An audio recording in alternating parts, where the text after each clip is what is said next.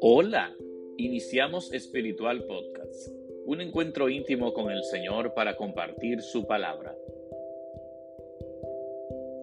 Que la gracia y la paz de parte de Dios nuestro Padre y de Jesucristo el Señor permanezcan siempre con ustedes. Les recuerdo que pueden seguirnos a través de Spotify, Apple Podcasts, Google Podcasts y Radio Juventus Don Bosco. Que el Señor esté con ustedes. Lectura del Santo Evangelio según San Mateo. En aquel tiempo dijo Jesús a sus discípulos, no crean que he venido a abolir la ley o los profetas. No he venido a abolir, sino a dar plenitud.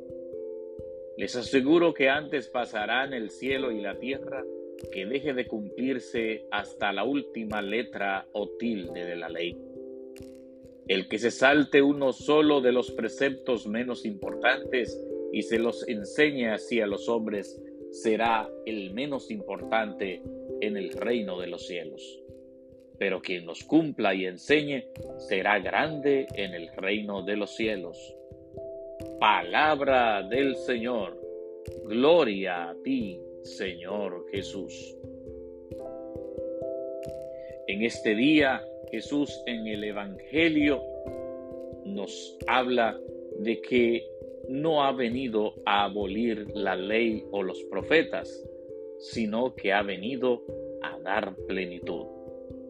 Precisamente es la tarea que Dios Padre le encomienda al Hijo del Hombre, dar plenitud, dar vida y vida abundante.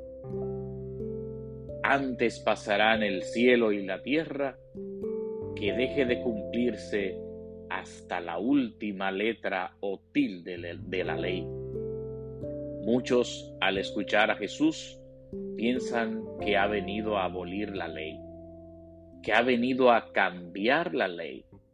Y Jesús, por el contrario, dice que hay que cumplir la ley plenamente. A todo ello agrega un elemento fundamental, la ley del amor, el mandamiento del amor.